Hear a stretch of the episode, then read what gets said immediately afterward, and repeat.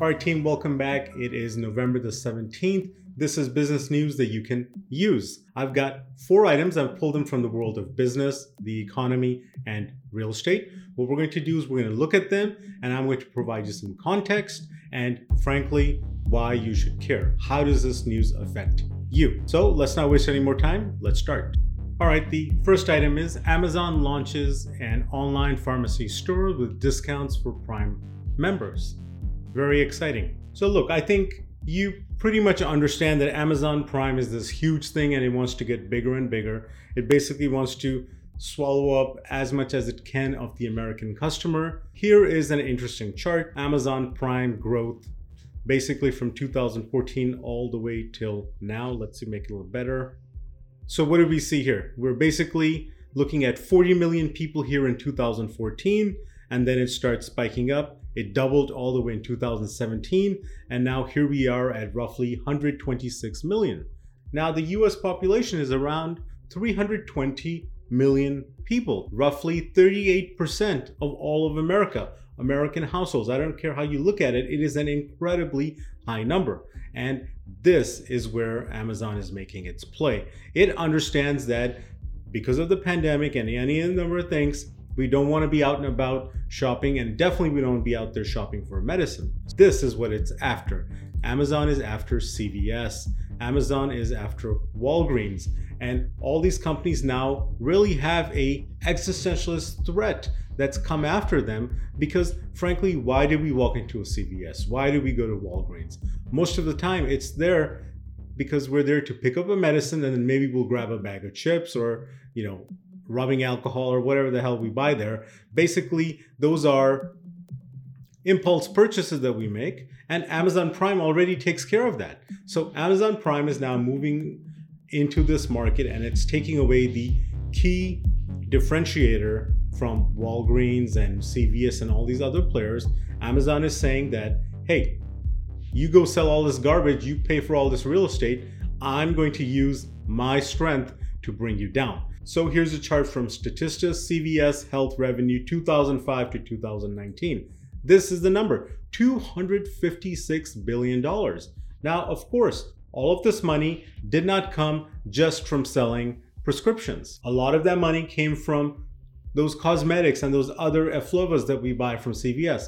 Well, guess what? Amazon is gunning for this. CVS has this type of a revenue structure.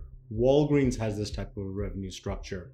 So here's something from the Department of Health and Human Services. 354 billion in 2009 to an estimated 535 billion in 2018. Of course, we're in 2020, close to 2021. This number is actually going to be higher. So this is what Amazon is doing, and this is what's kind of scaring the marketplace because it has all these human beings inside its Amazon Prime Nexus. And from there, it's coming in and saying, I'm now going after these prescription folks. And frankly, I think Amazon has a hit here. Why do we need to stand in line to purchase generics or any of our prescriptions? This makes a lot of sense, and I think Amazon has done spectacularly well. And the funny thing is, it's kind of doing it without any acquisition. Many years ago, people were thinking that Amazon's going to come in and it's going to buy CVS or buy Walgreens, but Amazon is like, F it. I'm strong enough, I'll do this on my own. And I think they're going to get it. So, of course, then the question is why should we care? Why do we even care that Amazon's doing this? I think we care that Amazon is doing this is because it's going to actually help reduce the overall healthcare burden in this country. I think Amazon can actually do that. So, when we see these incredible aggregate amounts being spent on prescriptions for drugs across the country, we really don't have a central buyer. Now, Amazon comes in and it's going to actually act like a central buyer. And I feel Amazon is going to put pressure on pharmaceuticals. I feel Amazon is going to put pressure on generic pharmaceutical makers, and we're going to get prices to come down even more. Now, the cynic in all of us is going to say, well, what if Amazon reduces the prices, but it doesn't pass those savings on to us? It keeps all that money and it adds it to its own profit portfolio. Well, that's kind of business. It kind of sucks because Amazon is so big, it may choose to do that. But from the way Amazon has operated, I think it's going to eat a little bit of that profit and use the bulk of its money back into the system to make this bigger and better. So that's why I think you should care. This idea of picking up pharmacies and going to the store for pharmacies I think is going to be coming to an end, and it very well may have arrived. Okay, story number two. We're gonna now look at retail sales. This is a economic data point. This number came out earlier this morning and basically said that retail sales rose in October at the slowest pace in six months. Let's talk about that, and this is why you should care. So, once a month, the federal government measures the amount of retail transactions that are happening. I mean, this is stuff that we're buying and selling online. This is the stuff that we're buying in CVS, at Walmart, at Kroger's. They tabulate all of this and then they kind of measure how the consumer is doing on a month to month basis. Now, of course, this is important because a fact that you may not know is roughly 60 to 70% of America's entire GDP is dependent on the service sector and the consumer sector. That means that the things that you and I are doing in the economy, purchasing things, buying things, selling things, all of those things are the macro large driver of the economy. So, for whatever reason you and I don't want to shop, what do you think happens? That's right, everything shuts down, and that's why we had the stimulus relief check. That's why we had money, cars for clunkers way back post 2001. The government does not want us sitting at home they want us out there spending money. So now I'm going to pull up a chart and we're going to look at how much we're actually spending. It's an incredible amount. So this is a uh, simple enough chart. You know, we've got measurements up and down, and each number represents the change from the month prior. So this is a chart and it's basically covered from 2018 October till October of 2020. So we got two years of data here in this chart. We're going to look at what we're actually spending in a second, but look at this real quick. So each little bar here represents a change from the prior month. We kind of, you notice this, we kind of hover a little bit up and down because we're so consistent in our spending. We save so little money that we are out there shopping in such a consistent way that there's actually no major fluctuation here. And when a fluctuation shows up, I'm looking at this little blue stuff here. That means that something bad really went down. And this is we go. February, well, no. So that's March, Here's April. This is when the pandemic shutdown really began. So the retail sales number there were down 8.2% at the end of March another 14.7% from the month prior. And then check this out a massive leap back all the way in May because everything is shut down and things started opening up. We went buying stuff, but more importantly, we were buying stuff that we needed. You know, we needed that toilet paper. We had to make that Costco run. So now let's look at what we're spending in aggregate because why you should care about this number is that it comes out on the regular, it comes out once a month, and this number is giving you a very keen insight into what the consumer is doing. In that first story, when we looked at Amazon purchasing or Amazon now selling pharmacy pills online, why is it doing that? Because Amazon is able to measure the amount of dollars that you and I are spending on a consistent level, and it's able to make calculations. And Amazon says, you know what, this may actually be a good deal for me. So let's look at this. So what I have here is the actual retail sale number. This little thing comes out, the US Census Bureau is the one who tabulates this, and you can find it at their website, census.gov. Now, check this out. This is fascinating. You and I, as Americans in aggregate, we spent $553 billion in October. In September, that number was $551 billion. And we do this month in and month out. So, roughly, let's just say that we take this 550 billion as a regular number and this is multiplied by 10 or 12 that's about 5.26 trillion dollars i think my math's correct there so that's the amount of money you and i are throwing around in the system day in and day out this is why you and I are so important to the economy. This is why the government freaks out when you and I don't go out there and shop. Now, what the consequences of us continuously shopping, that's a philosophical conversation we'll have for another day. But today, I wanted you to understand that this retail sales number is that important, and you and I spend a hell of a lot of money. You could go through this, I'll have a link at the bottom there. And basically, it's very interesting. It's very granular. What that means is it's looking down at very incremental things like auto parts. How much do we spend at the beer, wine, and liquor stores purchasing that lotto?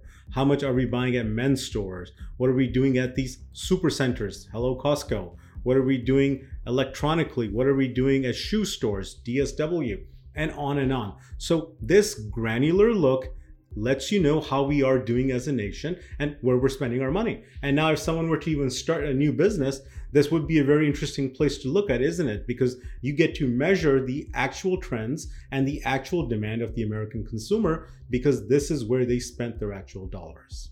So let's move on to the next. Okay, the third item is Tesla is going to be put into the S&P 500. The S&P 500 is an index and what it does, it tracks the top 500 companies via market capitalization. It tracks their performance and it gives you a kind of healthy gauge about the US stock market and the US economy as a whole. So what the S&P 500 does is it's a measurement tool for us to see the performance of all of these 500 companies at the same time, basically in one measurement. So what's basically happened is now Tesla is considered to be a established company in our system. Do companies get thrown out of the S&P 500? They do. Do companies get added in? Of course, because one company has to get kicked out and another company gets put in. And this is the swap that Tesla is going to do. It's coming in, another one's going to bounce out. What's important here is that Tesla has been growing so rapidly. It's become part of our kind of zeitgeist. We're always talking about Tesla. We're also talking about SpaceX and all these other things. They're all connected to one person. And of course, it's Musk. Why should we care? Here's why I think this is interesting. Even today, a lot of Tesla's performance is kind of dependent on Musk and how he behaves and how he acts. So if this guy does something idiotic, if he does something crazy, guess what? The stock's going to get penalized. It's going to get beaten up. And now the question comes up this guy has already been sanctioned by the SEC. You've got a CEO now who is essentially like a loaded weapon. And whenever he wants to yap off on something, whenever he wants to tweet something, he's going to do it. And it's going to actually affect the shareholder quite dramatically. The SPY ETF which comes from a company called State Street Advisors. Their symbol is SPY.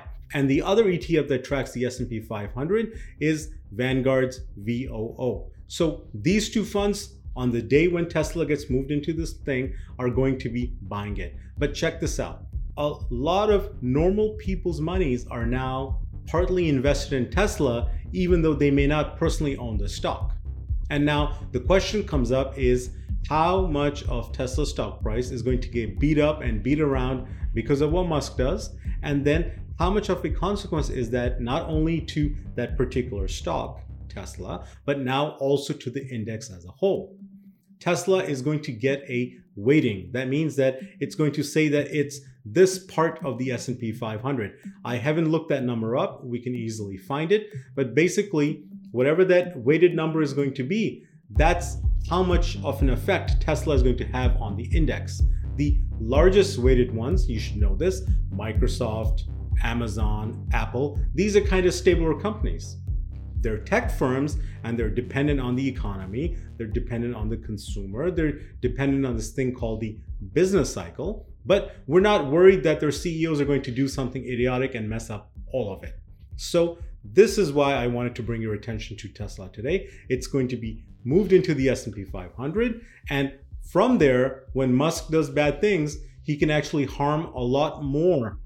And that's what we're going to watch out for. All right, champs, our final story is going to be about the Federal Reserve and its impact on interest rates and how that's going to, of course, affect real estate, be it home or residential or this thing called CRE, commercial real estate. So, what the Fed is saying is that depending on how the impact of Corona goes through the system, we may end up buying more and more Treasury securities in the subsequent months.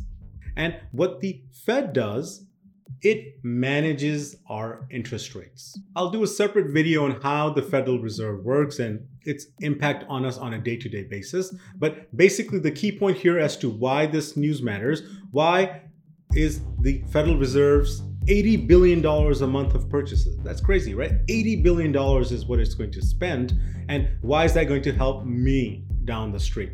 Well, the issue here is that think of it this way the Federal Reserve is purchasing things. And by spending this money, what the Federal Reserve is doing is that it's telling the bond market that things can be relaxed.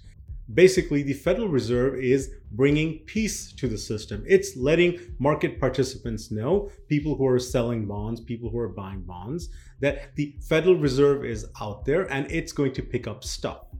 By it picking up stuff, it has a direct impact on our interest rates. So let's look at this chart real quick. All right, this is coming from our friends there at Yahoo. So the 10 year yield right now is 0.87%.